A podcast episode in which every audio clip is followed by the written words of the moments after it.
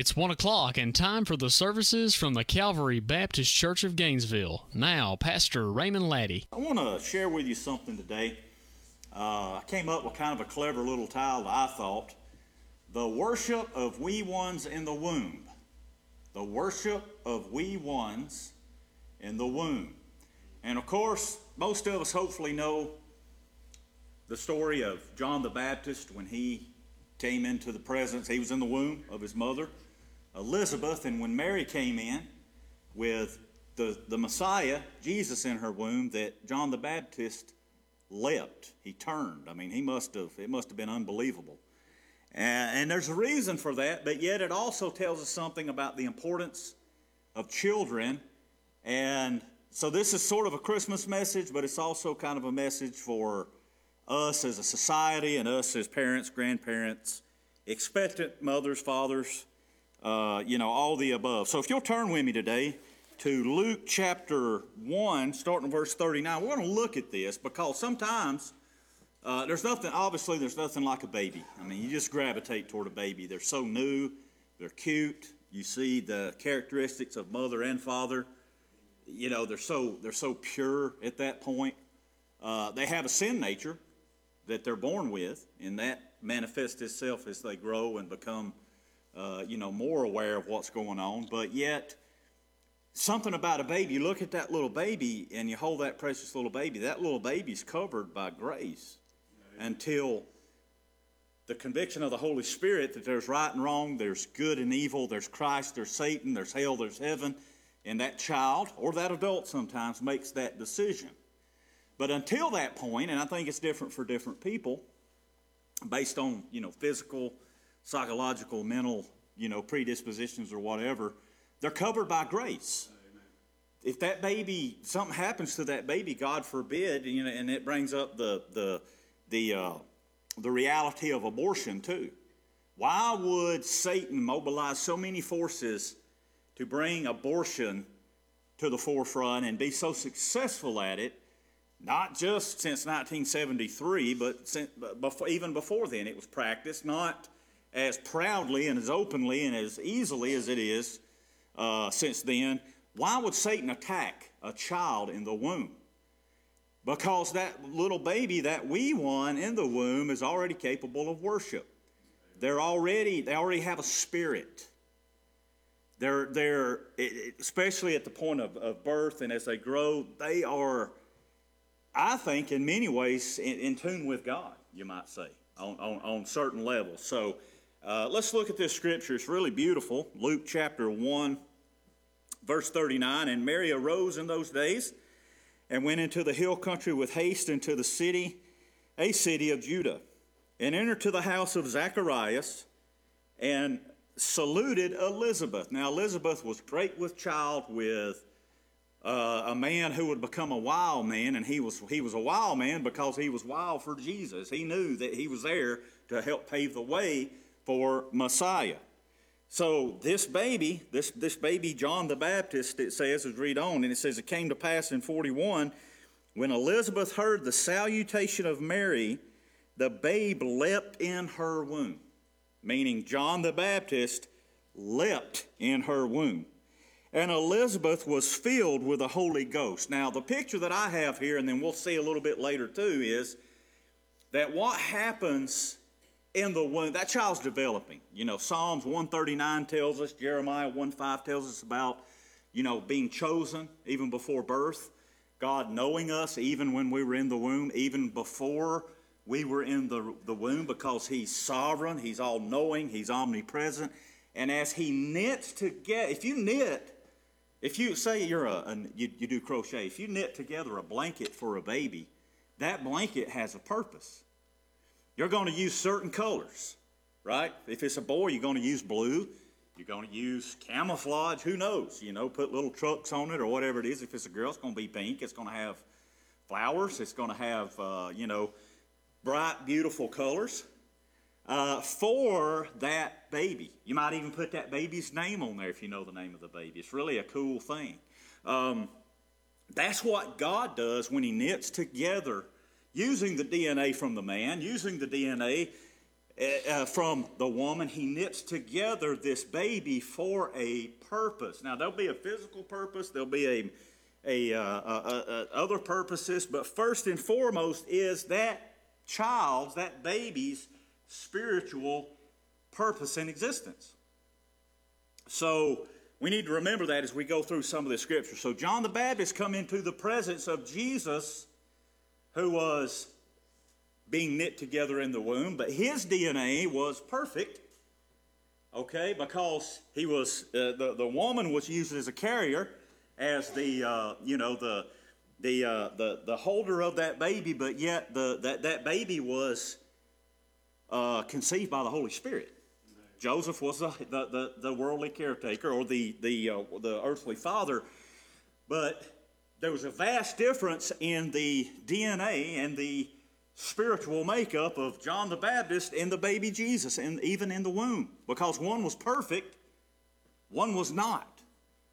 So that's why Jesus didn't leap when John the Baptist come in the room. That's why John the Baptist turned in the womb, leapt, kicked, put both arms out. We don't know exactly what he did when Jesus, even in the womb, come into the room because of that difference. And that, that's important there. So, you know, we, when we have a baby coming, and, and wonderfully, if you hadn't heard the news, we have a baby boy coming. And uh, for Morgan and Cody. And I asked Andrew, I said, uh, Did you ever think you'd have a nephew named Long? And he said, God's got, you know, no. He, he, he's still in shock. Y'all pray for him. All right? But that's wonderful news. But we say, you know, when that baby gets here, I'm preparing for that baby. And we are, you know, mothers start nesting and preparing the bed and the clothes, and it's a wonderful time. You know, men are nervous and praying, hopefully, and all those things. We prepare for that baby, and once that baby is born, we begin to raise that baby. Let me tell you something that baby, you're raising that baby now. Not just physically as that baby's being knit together in the womb, but how you pray for that baby. How the, the music that that baby is subject to, even within, while it's within his mother's womb, Amen. has tremendous psychological, but more importantly, spiritual impact on that child. Here, that, that baby's going to know Cody's voice pretty quickly that baby's going to know his mother's voice very quickly. And Lily's been a choir member since we knew Lily was coming, and you can see that when Lily gets in the choir, she's a natural. She heard singing while she was yet in the womb. Not just singing, but these words she hears over and over again, or she heard over and over again, and she will from here on, hopefully. Names like Jesus Words like God. You see, it's been proven scientifically that a baby can recognize words even in the womb and then can put that together even outside the womb. Now, I'm not saying they know the alphabet. I'm not saying that they know they uh, can spell. Obviously, they cannot, but they have a propensity to recognize the sound, the unction, the enunciation of those words. So they're all ready when they when they burst on the scene of this earth and that baby's born, they already know more than we think about spiritual things. They may not know the spiritual so much as the words, but it's all a, the building blocks of running into God, knowing God from an early age. So, what I'm trying to tell you is you say, well, I'm busy, you know, preparing for the baby and getting myself right and all that, and you are. Start praying for that baby now. Be careful, especially late term, what you listen to on the radio or on your iPod or whatever. That baby's going to become familiar with those things. You say, oh, preacher, that's a stretch. No, it's not. No, it's not. The Bible clearly teaches us this. Did not Jacob and Esau fight in the womb before they were born? Rebecca was carrying two nations, the Bible tells us. Rebecca was carrying two nations. One would be Esau. Says he was born red looking. I don't know what that means. He was uh, he had a unique appearance. He was kind of a wild man. he would become the father of the Edomites and the Amalekites, nations that today are still fighting on the outside, but with massive armies, with massive technology. You see those Hamas fighters now surrendering because they're facing the might of the IDF and God's chosen people. That a lot of that started, of course, with Abraham and Sarah, but also with uh, Rebecca and Isaac here they were fighting in the womb. You see the correlation I'm making between how we approach a child in the womb, whether or not we're in church, and how that baby will come into life on a better footing. How that baby, that child, eh, what I'm saying is what we, you know, the, the womb can be prophetic. How you pray over that child, praying for that child's salvation, being there for the mother. You know, there's babies in our society that while they're in the womb, they never hear the voice of a, of a man, i.e., they never hear the voice of their father because he's not there. It affects a baby. That is going to affect them in society. That's going to affect them spiritually. That's going to affect them in every way you can think of. You see? The child in the womb is very much alive. Here's why we see Satan attack the womb like he has. And children being just a problem to a lot of people. That's why we deal with what we deal with in Awana. Because they've been made just products of, of uh, relationships that are not in God's way of having relationships, and there are, a lot of them are unwanted, and they're abused, and they're, they're, they're not nurtured as God would have them to be nurtured. They're not, uh, and we try our best to fill that gap. It's tough. It makes it hard sometimes. But see, all that starts when that baby is on the way and where the mother and the father are spiritually with God. Are they in God's will? You see, the, the, the destruction of the family has been glorified. And I know things happen, and I'm not judging anybody, but the destruction of the family's been glorified you know, doing the hard work and as a mother and a father, as a husband and a wife is dispensable now. So it affects the children and it begins in the womb. It affects the children and it begins in the womb. So it says in verse 42, going back to the scripture after John the Baptist, uh, I, he must have just turned a flip. It's the best thing. I, I remember uh, I'd be sitting there with Amy when both Nathan and Katie were very close to being born at their respective times, and you'd see the imprint of a foot. She'd say, uh oh, the baby's moving. And I put my hand on there, and that little baby's in there doing somersaults and calisthenics and aerobics, and amazing. And sometimes when there's more noise, they'll move more because they're hearing that noise. If you sing to a baby, if you play soothing music to a baby in the womb, gospel music, it's going to affect that baby. They're going to be a little more, they're going to know what the words God and Jesus at least sound like. And then that's going to equate later on, if we continue to do our jobs with the Lord's help, into them realizing that Jesus is just not a funny sounding word, but he's a, he's a life giving, living person. He's God, you see. And the answer for them and their eternity. That's it's important stuff here now. Um, so I want to go on back to Psalms. This is an interesting verse. I'd never read this, never looked at this. Well, I have read this, but it takes on new meaning here. Psalms chapter 8. Let's just read, start with verse 1. I really like the nine verses here. O Lord, our God, this is Psalms chapter 8. O Lord, our, our Lord, our Lord, how excellent is thy name in all the earth who hast set thy glory above the heavens. Out of the mouth of babes and sucklings hast thou ordained strength because of thine enemies, that thou mightest still the enemy and the avenger. A child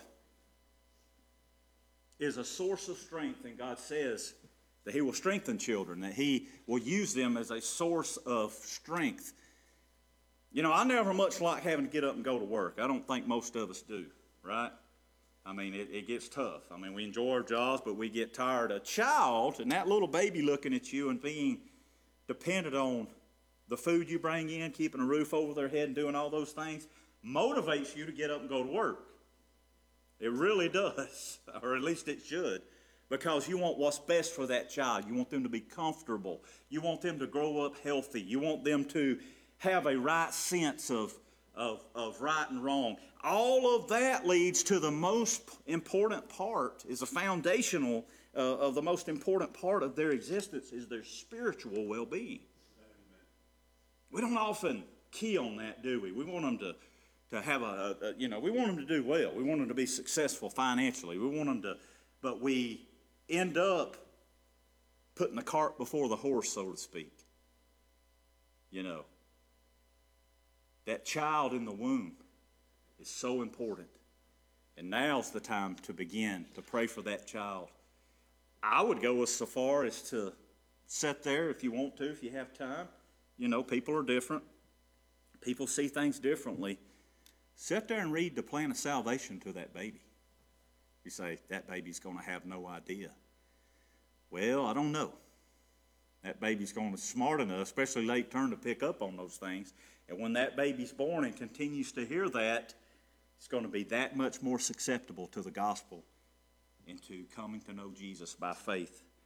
I'm telling you today, the womb is so important. That child in there is so important and while our society has marginalized or even eliminated that, God calls us back to a baby that He fought for. God calls us back to a baby that He used the very angels of heaven to surround and tell them to flee to Egypt when the uh, aborters of the day, Herod and others, were after that child. God can do that with our children. He will do that with our children. That's why home life and what they're subject to is so important. That's why if they don't have the greatest home life, that we still love them, and as a church, we try to love them and teach them the gospel message. And we do it. We get to a point when we do it because we feed them, not just by words and not just with the scriptures and spiritually, but we may need to feed them physically. We do that. Jesus did that, didn't he? a, a, full stomach, you're going to listen better and you're going to be able to think more clearly. You're going to be more susceptible to the words uh, of, of Christ, of, of the Scripture. So that's what we try to do at Awana and on Wednesday night. And I think we do a good job of it, but we need to continue to pray for them. The womb. What a beautiful, beautiful thing. You see, Jacob or, or uh, uh, Isaac and Esau, Esau would, Jacob and Esau would quarrel in the womb says one would grab the other one's heel, that it would be subservient to the other. You see, what goes on there can be prophetic. If we pray over our children in the womb uh, for God's will to be done in their lives, they're going to find that that much easier. So he goes on to say, Out of the mouth of babes and sucklings hast thou ordained strength because of thine enemies, that thou mightest still the enemy and the avenger. When I consider the heavens and the work of thy fingers, the moon and the stars which thou hast ordained, what is man that thou art mindful of him, and the Son of Man that thou visitest him? For thou hast made him a little lower than the angels, and hast crowned him with glory and honor. Thou madest him to have dominion over the works of thy hands. Thou hast put all things under his feet, all sheep and oxen, yea, and the beasts of the field, the fowl of the air and the fish of the sea, and whatsoever passes through the paths of the seas.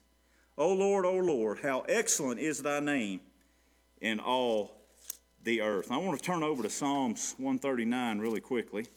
Verse 1, Psalms 139 O Lord, thou hast searched me and known me. Thou knowest my down sitting and my uprising. Thou understandest my thoughts afar off. Thou compassest my path and my lying down, and art acquainted with all my ways. For there is not a word in my tongue, but lo, O Lord, thou knowest it altogether. Thou hast beset me behind and before, and hath laid thy hand upon me. Such knowledge is too wonderful for me. It is high. I cannot attain unto it. Whither shall I go from thy spirit, or whither shall I flee from thy presence? If I ascend up into heaven, thou art there. If I make my bed in hell, behold, thou art there. If I take the wings of the morning and dwell in the uttermost parts of the sea, even there shall thy hand lead me, and thy right hand shall hold me. If I say, Surely the darkness shall cover me, even the night shall be light about me. Yea, the darkness hideth not from thee, but the night shineth as the day, the darkness and the light are both alike to thee. For thou hast possessed my reins, thou hast covered me in my mother's womb. I will praise thee, for I am fearfully and wonderfully made. Marvelous are thy works, and that my soul knoweth right well. My substance was not hidden from thee when I was made in secret and curiously wrought in the lowest parts of the earth. Your eyes saw my substance, yet being unperfect, and in thy book all my members were written, which in continuance were fashioned, when as yet there was none of them. How precious are your thoughts unto me, O God! How great is the sum of them. So we have some vivid, beautiful language there of God being in control of a baby. The baby's composition, it's but we have a lot to do with that as far as its spiritual composition. So we should pray for those children. We should be mindful what we do because of what God is doing in the womb. We should pray for that child. We should bring that baby into church to hear the choir. We should, uh, whether be born or unborn at this point, we should do all these things because it's vital. It can mean the difference for them between heaven and hell. You see, a babe was curiously wrought, very curiously, I might add, in the womb of a woman named Mary, so that we would have hope and a future beyond this life. You see, he was wrought to go to the cross. His DNA had to be perfect his blood set apart to be shed from the timbers and the nails of that cross so that our imperfect DNA, our imperfectness, both physically and spiritually, most importantly, could be made whole. All those holes could be plugged. All those blemishes could be washed. All those impurities and iniquities could be cleansed by the shed blood of Jesus. My mom and daddy their mom and daddies, although they're not perfect, had a lot to do, everything to do with, with God uh, obviously in the forefront with who I am today. So it is with our children and how we raise our children. There was, I'm not perfect and they're not perfect, don't get me wrong. But that baby, once we know that baby's conceived and on the way, and they say, Yeah, you're, you're going to have a baby. That little baby's going to be a boy. You see, the pieces are put together. And through technology, we can see what goes on there. How God works so miraculously in a hidden place. And God can use that child miraculously for the world to see so that Christ might be glorified, so that the people might be edified, so that many can be brought to the gospel. And that can be done in many ways. Preachers, uh, any profession, any good and right thing can be used for God's glory. We talked about that in our youth group the other night. Whatever God leads us to do, He's wrought us together for that in the womb to be used for a little while here on earth. You see, we're, we're here for a little while, and then we cease to exist physically but we come into perfection spiritually. We have that new body in a place called heaven. So much of the destiny of your child rests on where you're at with God right now. You say, Well, I don't have children, or I've already had my children. Heck, I've got grandchildren that's got children. Maybe you're in that, you're still not excused from the impact that you can have on them in the name of Almighty God so that Christ may be glorified. God is using you. I saw Carol holding uh, baby Lily this morning. You see, that's, that's something right there. That's one of those blessings that God blesses us with, one of those uh, uh, little snippets of abundant, abundant life that He tells us about. And uh, it's a wonderful thing because Miss Carol and Larry and many others here, all of you here, have great impact on these children in one way or the other. But we need to pray for our babies. We need to pray for our children. They may be big babies now. We need to pray for them. And we need to read the Word with them. We need to make sure we get into God's house with them uh, pretty regularly. We need to do these things, or they may not reach their full potential. God's grace and mercy covers a multitude of wrongs, but yet it's so important that we see how valuable they are and that we do all that we can to see them come to the full will, the full fruition that God has planned for them, that He has knit them together for. It's that important. Jesus was meant, came into earth as a child and grew as a human, yet 100% as God, for one purpose the cross in you.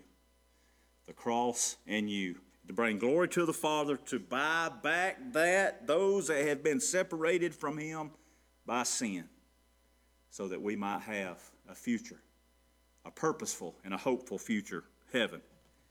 So I want to encourage you today. These children are so precious. The wee ones in the womb can and do worship. They're predestined to do that. You see, there's a there's a part of the brain that's going to worship something. They've set that apart scientifically as well. We, we're going to worship something. We're going to give our attention, our love, our resources uh, to something, whether it be God, which is where it's meant to go through Christ Jesus, or some worldly object that leads down the wrong road, and we find out that in the long run there's no benefit there for us. It's our job, our calling, to point our children and those who haven't heard the gospel, no matter what their age, to Christ. It's the, the utmost work before us today. The utmost work. God's not so. God's not so pre- preoccupied with us saving this nation, which I think probably is is uh, from a political standpoint, which I think at this point is probably not possible. He is still about the work of salvation for the, the, the winning of the souls of those that don't know Jesus. And I, I fear so many times that's on the bottom of our list. That's on the bottom of our to do list.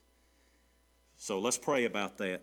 Let's pray for these unborn children. Pray that number one, they would be spared and that they might come into contact with the grace of mer- with grace and mercy of Christ through a church, through a foster family, through whoever it may be that God ordains in His uh, wisdom that they might come to understand that they are fearfully and wonderfully made, and that there's a purpose. There's a purpose. Uh, I had a, a, Wednesday night, and I'll close with this. We had kind of a group uh, devotion. And I talked about Simeon and how he held the baby Jesus up. Now, Simeon was a proud Jew. Jesus was born as a Jew, uh, a Jewish child.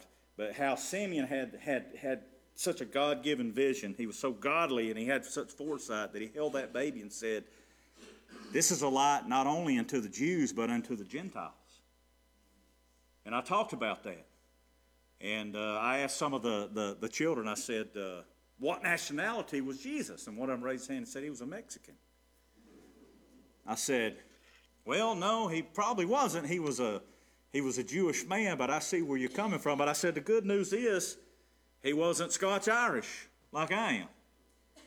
He was Jewish, but he loves all peoples. Simeon was saying he's come not only to save the Jews, but he's come to save the Hispanics and the Europeans and the Africans and all man. And he, their eyes just lit up. You see, that's what it's all about. Those kids need to know that because what they see on their phones and their tablets is division and hate and all these things.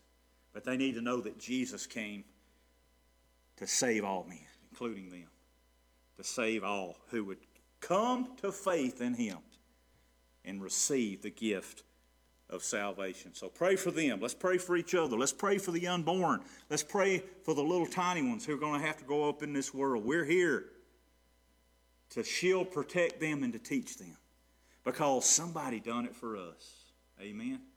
Somebody done it for us. Thank you so much for listening to the services from Calvary Baptist Church. To hear more of this sermon or other past services, please visit our website, calvarybcgainesville.org. 97.5 Glory FM, your family radio station in North Georgia. Hello.